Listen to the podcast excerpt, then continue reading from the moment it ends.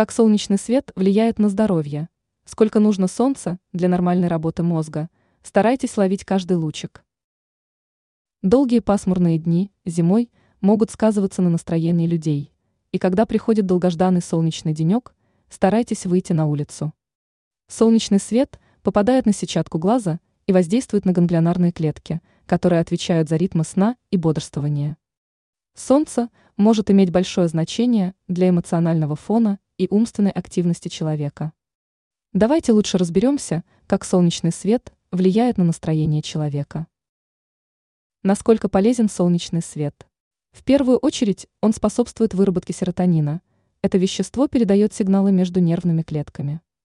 Также солнечный свет способствует улучшению качества сна, так как серотонин является предшественником мелатонина.